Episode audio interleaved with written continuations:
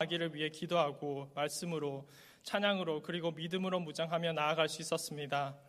그래서인지 집에서 드리는 온라인 예배는 더욱더 간절하고 뜨거웠고 저희 집은 예배의 처소로 변해갔으며 예배당에서 드리는 예배는 더욱더 그리워져 갔습니다. 하나님께서는 또한 예배를 통해 저희 가족을 위로해 주셨습니다. 교회가 그리울 때 드라이빙 예배를 드리게 하셨고 출산 전 마지막으로 아내와 함께 5월 30일에 목자 목녀들과 함께 예배당에서 예배를 드릴 수 있게 되었습니다. 교회에서 드리는 예배는 저희 부부에게 눈물을 안겨 주었고 더더욱 소중했습니다. 하나님께서는 또한 이렇게 저에게 예배의 소중함을 깨닫게 해주셨습니다. 그렇게 시간이 흐르고 출산 시기가 점점 가까워지고 있던 도중 38주차 마지막 아기의 상태를 보러 병원에 들렸는데 뱃속의 아기가 평균적으로 성장을 하고 있지 않고 성장 발달 수치가 2%의 저체중이라는 사실을 알게 되었습니다. 의사의 빠른 출산 권유에 급작스럽게 부랴부랴 짐을 싸고 그날 병원으로 향하게 되었습니다. 병원에 가는 도중 오히려 저와 아내는 불안과 두려움보단 더욱더 기대와 기쁨 속에 담대했습니다.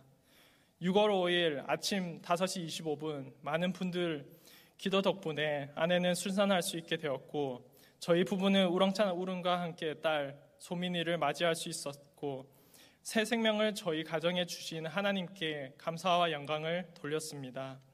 아기를 처음 만난 순간 아버지가 되며 육아를 시작하며 하나님께선 저에게 또 다른 메시지를 주셨습니다.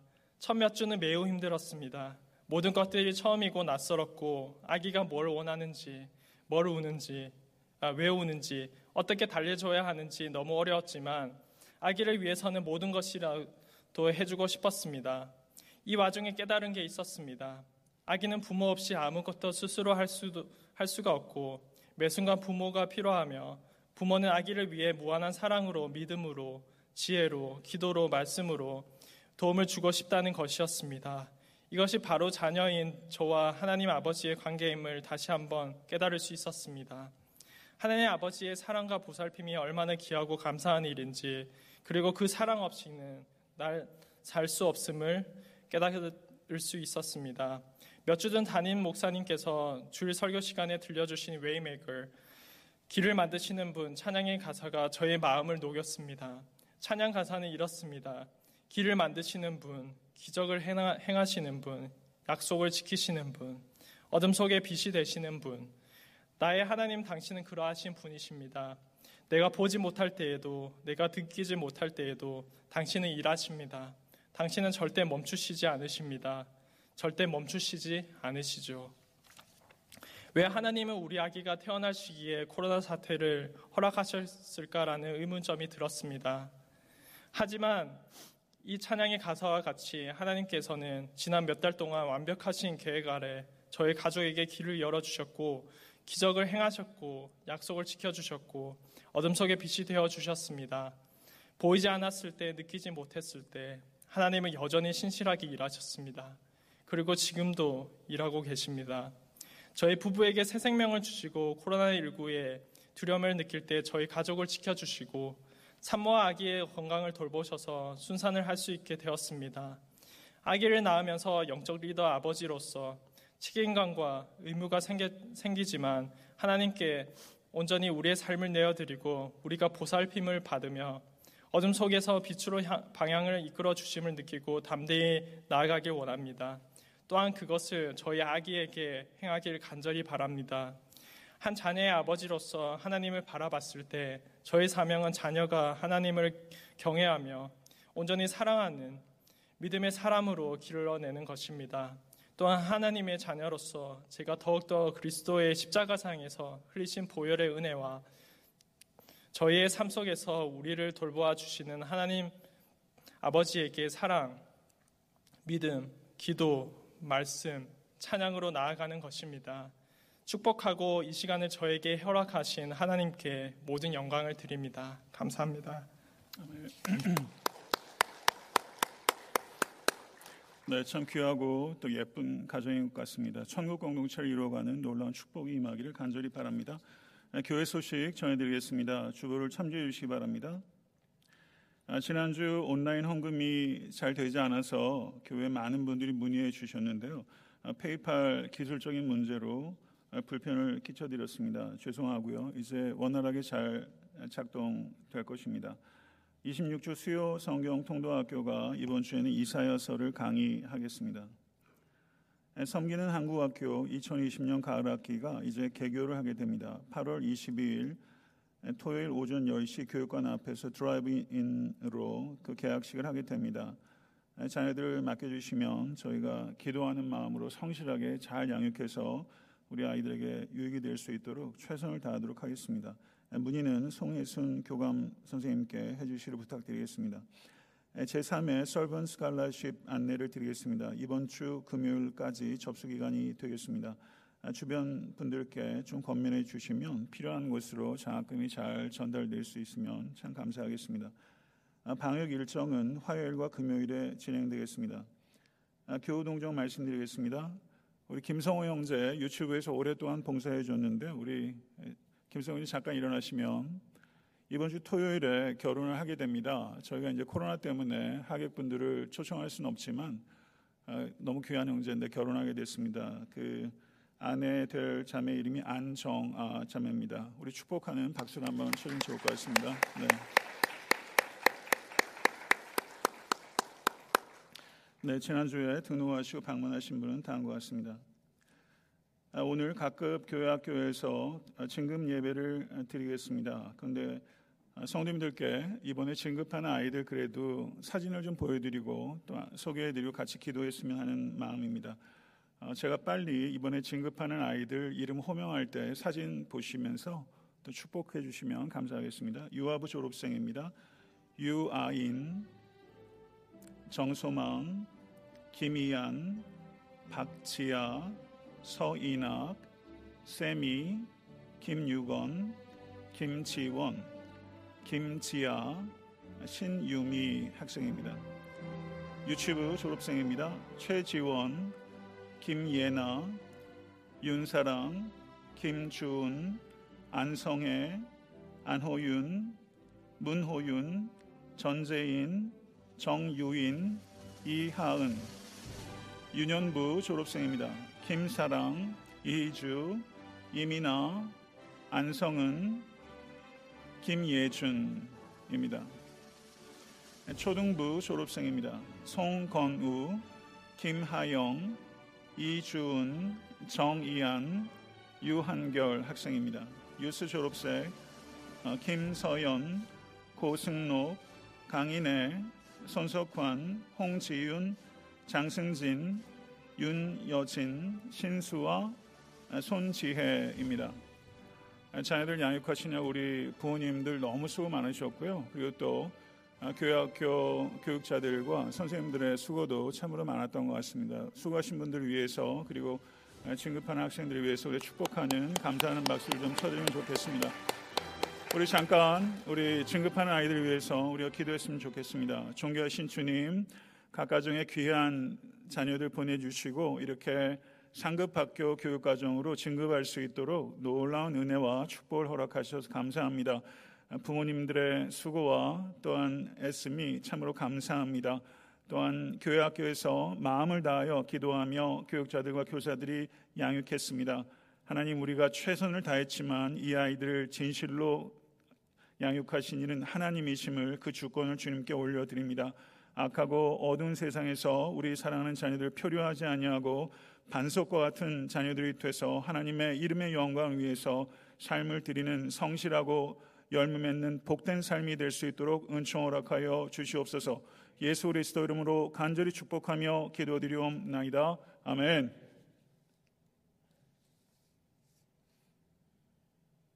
네, 성경 봉독하도록 하겠습니다. 오늘 우리에게 주시는 하나님의 은혜의 말씀은 에베소서 2장 1절에서 10절의 말씀입니다.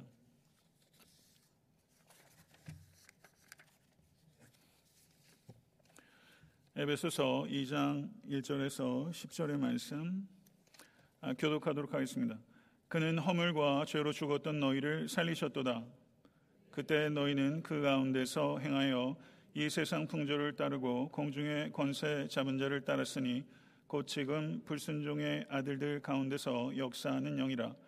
전에는 우리도 다 그 가운데서 우리 육체의 욕심을 따라 지내며 육체와 마음에 원하는 것을 하여 다른 이들과 같이 본질상 진노의 자녀이었더니 긍휼이 풍성하신 하나님이 우리를 사랑하신 그 큰 사랑을 인하여 허물로 죽은 우리를 그리스도와 함께 살리셨고 너희는 은혜로 구원을 받은 것이라 또 함께 일으키사 그리스도 예수 안에서 함께 하늘에 앉히시니 이는 그리스도 예수 안에서 우리에게 자비하심으로써 그 은혜의 지극히 풍성함을 오는 여러 세대에 나타내려 하심이라. 너희는 그 은혜에 의하여 믿음으로 말미암아 구원을 받았으니 이것은 너희에게서 난 것이 아니요 하나님의 선물이라.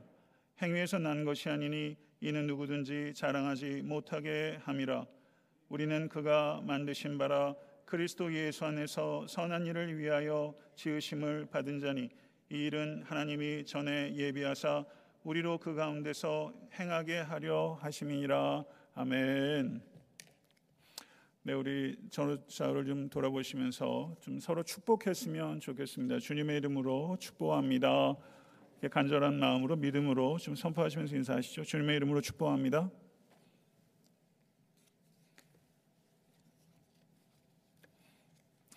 네, 오늘 설교의 제목은 은혜로 얻는 구원입니다. 은혜로 얻는 구원. 아, 길을 가던 토끼가 함정에 빠진 늑대를 불쌍히 여기서 구해줬습니다. 근데 생명을 건진 늑대가 마음이 바뀌어서 토끼를 잡아먹겠다고 하는 것입니다. 토끼는 너무나 억울한 나머지 지나가던 여우에게 사정을 말하고 판단해 달라고 부탁합니다. 여우는 정확한 상황을 알아야 하니 늑대에게 원래 어떻게 하고 있었느냐라고 물었습니다. 늑대는 아무 생각 없이 다시 함정에 들어와서 상황을 재현하려고 합니다. 그러자 여우는 늑대에게 거기 그냥 그대로 있는 게 좋겠다라고 말하면서 가던 길을 갔습니다. 이 우화가 우리에게 주는 교훈은 과거를 기억하라는 것입니다. 사도 바울은 우리가 죄와 허물로 죽었던 것과 본질상 진노의 자녀였다는 것을 기억하라고 우리에게 권면합니다. 신명기 18, 24장 18절에서도 동일한 요지의 말씀을 하나님께서 하십니다. 너는 애굽에서 종이 되었던 일과 내 하나님 여호와께서 너를 거기서 속량하신 것을 기억하라. 성도 여러분, 구원 얻기 이전에 삶을 기억하고 계십니까? 그것을 기억해야 합니다. 기억하지 못하면 감사하는 마음을 잃어버리게 될 것이요. 은혜 안에서 살아가는 것은 매우 어렵기 때문입니다. 에베소서 2장 1절 3절의 말씀은 우리가 기억해야 마땅한 구원받기 이전의 모든 인간의 상태를 말씀하고 있습니다. 그는 허물과 죄로 죽었던 너희를 살리셨도다. 그때 너희는 그 가운데서 행하여 이 세상 풍조를 따르고 공중의 권세 잡은 자를 따랐으니 곧 지금 불순종의 아들들 가운데서 역사하는 영이라. 전에는 우리도 다 그 가운데서 우리 육체의 욕심을 따라 지내며 육체와 마음이 원하는 것을 하여 다른 이들과 같이 본질상 진노의 자녀이었더니. 성도 여러분 우린 이전에 예외 없이 허물과 죄로 죽었던 사람입니다. 인간은 태어날 때 영적으로는 죽은 상태로 태어나는 것을 믿습니다. 허물과 죄는 동의어로 사용되기도 하지만 서로 구별되는 의미가 있다는 것을 유념해야 될 필요가 있습니다. 허물은 미끄러지는 것입니다. 미끄러지고 싶지 않은데도 불구하고 연약함 때문에 미끄러질 때가 있는 것입니다. 가령 술에 임박혔던 사람이 오랫동안 금줄하다가 술 냄새가 갑자기 나면 한 잔만 하다가 다시 옛날로 되돌아가는 것입니다. 담배에 임박혔던 사람이 어렵게 담배를 끊었는데 삶의 답답한 환경에 처해서 한 대만 피자 하다가 다시 예전으로 되돌아가 버리고 마는 것입니다. 이성에 약한 사람도 있고 권력에 약한 사람도 있고 돈에 취약한 사람도 있는 것입니다. 정말 미끄러지고 싶지 않은데 나의 연약함 때문에 미끄러져서 짓는 죄, 그것을 허물이라고 말하는 것입니다. 반면에 죄는 화살이 표적을 빗나가거나 표적에 못 미치는 것을 의미합니다. 인간이 당연히 되어야 하는 모습, 인간이 되어질 수 있는 모습, 하나님께서 우리를 사랑하셔서 우리가 되어져야 하는 당위성과 우리가 될 수 있는 가능성들을 각 사람에게 두고 계십니다. 근데 그것에 비껴 나가는 것, 그것을 하마르티아, 죄라고 하는 것입니다. 그러므로 허물은 실수의 측면이 강하다면 죄는 다분히 의도적인 측면이 강한 것이고 허물이 수동적이라면 죄는 보다 능동적인 것이라고 할 수 있고 허물은 우리를 실패자로 만들지만 죄는 우리를 반역자로 만들게 되는 것입니다. 이러한 허물과 죄의 결과로 우리는 모두 이전에 죽었던 사람이었던 것입니다. 죄와 허물로 죽은 사람은 반드시 종 노릇합니다. 그리스도 밖에 있는 사람은 자유인이 아니라 종인 것입니다. 세상 풍속의 종 노릇하며 육체의 욕심의 종 노릇하며 공중 권세 잡은 자의 종 노릇하고 있는 것입니다. 세상 풍속의 종 노릇하는 것은 외부적 속박이라고 할 수 있다면 육체의 욕심은 내부적 속박이며 공중 권세 잡은 자는 이 내부적 속박과 외부적 속박의 근원적인 속박이라고 할 수 있는 것입니다. 사랑하는 성도 여러분, 갈라디아서 5장 1절은 갈라디아서 전체의 주제의 성구입니다. 다 같이 한번 읽어보겠습니다. 그리스도께서 우리로 자유케 하려고 자유를 주셨으니 그러므로 굳세게 서서 다시는 종의 멍에를 매지 말라. 아멘.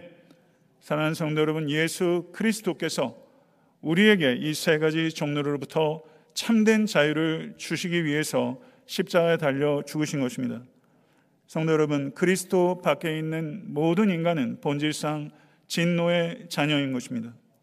하나님께서는 사랑의 하나님이실 뿐만 아니라 진노하시는 하나님이십니다. 구약 성경에만 무려 600번 이상 하나님은 진노하시는 하나님이라고 말씀합니다. 우리 주 예수 그리스도께서도 요한복음 3장 36절에 말씀하시기를 아들을 믿는 자는 영생이 있고 아들을 순종치 아니하는 자는 영생을 보지 못하고 도리어 하나님의 진노가 그 안에 머물러 있느니라. 누가복음 12장 4절과 5절에서도 내가 내 친구 너희에게 말하노니 몸을 죽이고 그 후에는 능히 더 못하는 자들을 두려워하지 말라. 마땅히 두려워할 자를 내가 너희에게 보이리니 곧 죽인 후에 또한 지옥에 던져놓는 권세 있는 그를 두려워하라. 내가 참으로 너희에게 이르노니 그를 두려워하라. 아멘. 우리 주님의 말씀입니다. 우리 주님께서는 지옥의 지옥과 하나님의 심판에 대해서 더없이 분명하게 제자들에게 선포하신 것입니다. 사도 바울을 비롯한 서신서의 모든 성경 기자들도 구약 성경과 우리 주 예수 그리스도의 가르침과 같이 빈번하게 하나님의 진노에 대해서 선포했습니다. 사도 바울은 로마서에서만 하나님의 진노에 대해서 무려 10번을 말했습니다. 로마서 1장 18절은 하나님의 진노가 불의로 진리를 막는 사람들의 모든 경건치 않음과 불의에 대하여 하늘로부터 나타난다. 로마서 5장 9절은 그러면 이제 우리가 그 피를 인하여 의롭다 하심을 얻었은즉 더욱 그로 말미암아 진노하심에서 구원을 얻을 것이니라고 선포하고 있는 것입니다. 믿으십니까? 사랑하는 성도 여러분, 어느 사도도 하나님의 진노에 대해서 경히 여기거나 말하고 있지 않은 성도가 사도가 없습니다. 이것은 하나님의 진노를 이야기하지 않으면 하나님의 복음을 말할 수 없기 때문입니다. 구원은 무엇입니까? 구원은 하나님의 진노로부터의 해방입니다. 구원은 우리의 질병으로부터나 우리의 불행으로부터의 해방을 의미하는 것 훨씬 이상입니다. 그것은 하나님의 진노로부터의 해방인 것입니다. 하나님의 진노에 대해서 말하지 않는 메시지, 그것은 엄밀한 의미에서 복음이 아니며 그리고 보다 정확하게 말하면 이단적이라고 할 수 있는 것입니다. 마틴 로이드 존스 목사께서 말씀하십니다. 십자가를 부정하는 것보다 십자가를 감상적으로 만드는 것, 그것이 십자가의 더큰 억지를 부리는 것이다. 이 말을 우리는 새겨 들어야 될 줄로 믿습니다. 우리 애타한테 섬기는 교회의 강단이 하나님의 진노와 하나님의 정의에 사랑에 대해서 균형 있게 선포하는 강단 될 수 있길 간절히 축원합니다. 예수 그리스도의 십자가는 하나님께서 그의 독생자를 죽이실 만큼 하나님의 사랑이 크시다는 것과 하나님께서 그의 독생자를 죽이실 만큼 하나님의 진노가 무섭다는 것을 동시에 나타내는 것입니다. 하나님께서는 우리의 죄에 대한 진노를 죄가 없으신 독생자 예수께 쏟아 부으시고 우리를 죄가 없다고 인정해 주시고 우리를 양자 삼아 주셨습니다. 하나님의 진노를 보십시오. 하나님의 진노를 보지 못하면 하나님의 사랑도 보지 못하는 것입니다. 하나님의 진노가 얼마나 큰지 이해할 때 우리는 하나님의 사랑이 얼마나 큰지 비로소 깨닫게 되는 것입니다. 사랑하는 성도 여러분, 우리 중에 어느 누구도 구원 얻을 자격도 구원을 얻을 능력도 없었습니다. 우리에겐 소망이 전무했습니다. 그러나 우리에게 대전환이 일어난 것입니다. 그리스도가 없는 삶의 절망에서 그리스도 안에 있는 삶의 소망으로 하나님께서 우리를 옮겨 주신 것입니다. 믿으십니까? 사절을 보게 되면 우리 번역에는 생략돼 있으나 성경 원어에는 그러나라는 접속사가 있고 거의 대부분의 영어 성경에서도 but 해가지고 이 관계가 전환이 일어난다는 것을 표현하고 있습니다. 삶이 절망에서 삶의 소망으로 전환이 일어난 것입니다. 언제 전환이 일어납니까? 인생의 추호가 바뀔 때, 인생의 추호가 바뀔 때, 삶의 절망이 삶의 소망으로 바뀌게 되는 것입니다.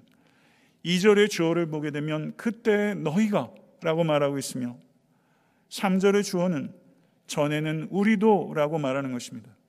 삶의 주어가 너희가 되고 우리가 될 때는 소망이 없는데 4절을 보니까 그러나 극률에 풍성하신 하나님께서 주어가 될 때 그 삶의 소망이 솟구치는 것입니다.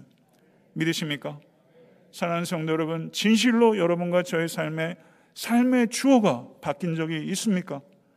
사랑하는 성도 여러분, 만약 그렇지 않다면 오늘 이 시간 여러분과 저의 삶의 주어가 바뀔 수 있게 되기를 간절히 축원합니다.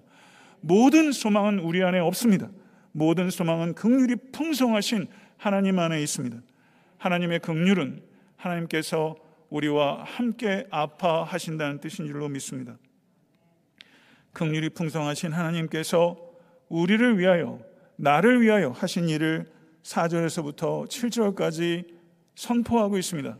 4절에서 7절의 말씀 다 같이 마음을 다하여 합독하겠습니다.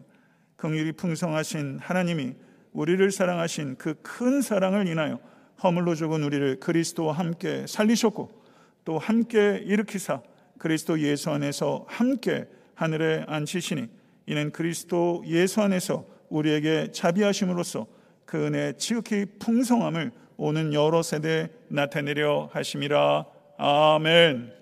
하나님의 말씀입니다. 긍휼이 풍성하신 하나님, 우리와 함께 아파하신 하나님, 그 하나님께서 사랑하는 성도 여러분, 그리스도와 함께 살리셨고 함께 일으키사 함께 하늘에 앉히신다고 말씀하셨습니다. 우리의 자격과 공로 때문이 아니라 우리를 향하신 하나님의 크신 사랑을 인하여 하나님께서 우리를 구원해 주신 것입니다. 우리가 아직 연약한 때 기약대로 그리스도께서 경건치 않은 자를 위하여 죽으셨도다. 의인을 위하여 죽는 자가 쉽지 않고 선인을 위하여 용감히 죽는 자 혹 있거니와 우리가 아직 죄인 되었을 때 그리스도께서 우리를 위하여 죽으심으로 하나님께서 우리에게 대한 자기의 사랑을 확증하셨느니라. 아멘. 그러면 이제 우리가 그의 피로 말미암아 의롭다 하심을 얻었으니 더욱 그로 말미암아 진노하심에서 구원을 받을 것이니 곧 우리가 원수 되었을 때 그의 아들의 죽으심으로 말미암아 하나님과 화목해 되었은즉 화목하게 된 자로서는 더욱 그의 살아나심으로 말미암아 구원을 받을 것이니라 아멘. 사랑하는 성도 여러분, 사도 바울이 강조합니다.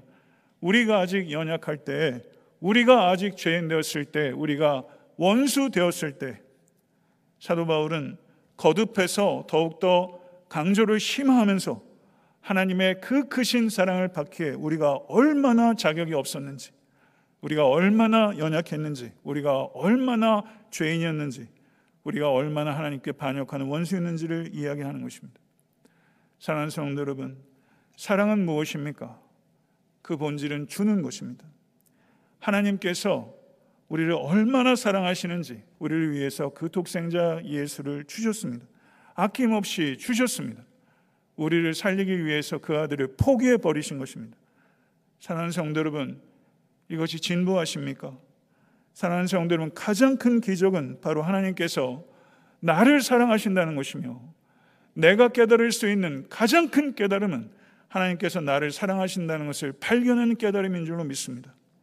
사랑하는 성도 여러분, 이 깨달음을 주신 주님을 찬양하시기를 간절히 축원합니다. 이 크신 사랑으로 인해서 우리를 그리스도와 함께 살리셨고 그리스도와 함께 일으키셨으며 그리스도와 함께 하늘에 앉히셨습니다. 할렐루야. 사랑하는 성도 여러분, 그리스도인은 그리스도에게 지적으로 동의하는 존재가 아니라 그리스도와 운명을 함께 나누는 존재인 것입니다. 우리는 그리스도와 운명을 함께 합니다. 얼마나 감격적이고 벅찬 일입니까? 나는 그리스도와 운명을 함께 합니다. 이 사건은 미래적 사건입니다. 그리스도와 함께 살리셨고 함께 일으키셨으며 함께 하늘에 앉히시는 것은 미래적 사건이요 종말적 사건입니다. 그런데 사도 바울은 여기에서 문법적으로 과거 시제를 사용하고 있습니다. 미래에 일어날 일을 과거 시제로 표현하는 것입니다. 왜 그렇게 합니까? 이런 일이 있을 수도 있고 안 일어날 수도 있는 것이 아니라 마치 과거에 이미 일어난 것처럼 이 일이 확정되었기 때문인 줄로 믿습니다. 함께 살리셨고 함께 일으키셨고 함께 앉히셨습니다. 이것이 성도인 여러분에게 제게 확정된 사실인 것을 믿으시기를 간절히 축원합니다. 이것이 그리스도인의 궁극적 운명입니다. 여러분과 저의 운명입니다. 이 운명을 진실로 받아들이시겠습니까? 이 미래의 궁극적인 운명, 나의 운명, 이것을 진실로 받아들이게 되면 현재적 운명이 어떠하든지 우리는 넉넉히 헤쳐나갈 수 있는 것입니다. 궁극적 운명으로 현재적 운명을 이기는 존재, 그게 성도입니다. 영광스러운 성도의 능력입니다. 신앙은 미래의 일들을 미리 누리며 현재를 이겨내는 하나님의 능력입니다. 하나님께서는 구원 얻은 성도 한 사람 한 사람을 통해서 여러분과 저를 통해서 하나님의 은혜의 지극히 풍성함을 여러 세대에 나타내시기를 원하십니다. 믿으십니까? 성도는 하나님의 지혜입니다. 공중 권세 잡은 자에게 나타내 보이는 하나님의 지혜, 그게 바로 성도요. 이 자리에 함께 하신 모든 성도 한 분한 한 분이 바로 교회인 것입니다. 믿으십니까? 하나님의 은혜의 풍성함을 나의 삶을 통해서 드러내며 살게 하여 주시옵소서. 하나님의 은혜의 풍성함을 나타내며 살게 해 주시옵소서. 은혜로 구원받는 것을 기억하십시오. 반드시 기억하십시오. 은혜로 구원받은 것을 기억하는 성도는 삶의 은혜가 보이기 마련입니다. 교회는 은혜로 용서받은 반역자들의 집단입니다. 우리는 용서받은 반역자인 것입니다. 교회는 하나님의 은혜가 무엇인지를 보이는 유일한 공동체, 유일한 생명의 공동체입니다. 교회는 하나님의 걸작품입니다. 믿으십니까? 믿으시면 한번 크게 한번 아멘 해보시죠. 교회는 하나님의 걸작품이에요.